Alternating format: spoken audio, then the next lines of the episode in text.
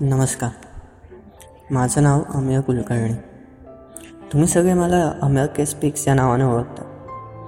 गेले दीड वर्ष कविता करणं हा माझा छंद झाला.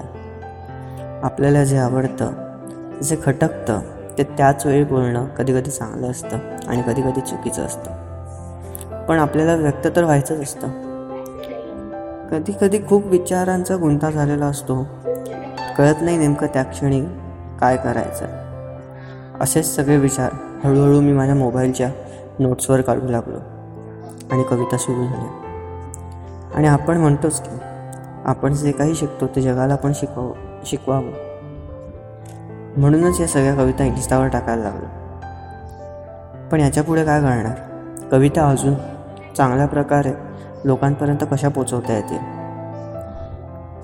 किंवा जसं म्हणतात ना की एकाच वेळी जगामध्ये एका ठिकाणी दिवस असतो आणि दुसऱ्या ठिकाणी रात्र असते. तसेच कवीचे कवितेचे पण अर्थ वेगवेगळे असतात. पण नेमकं मला किंवा इतर कवींना त्या कवितेतून काय म्हणायचं होतं हे तुम्हाला कसं सांगता येईल? या सगळ्याचाच विचार करत असताना ही पॉडकास्टची कल्पना सुचली. लवकरच घेऊन येतोय एक काव्य पॉडकास्ट. विचार कवितांचे. धन्यवाद.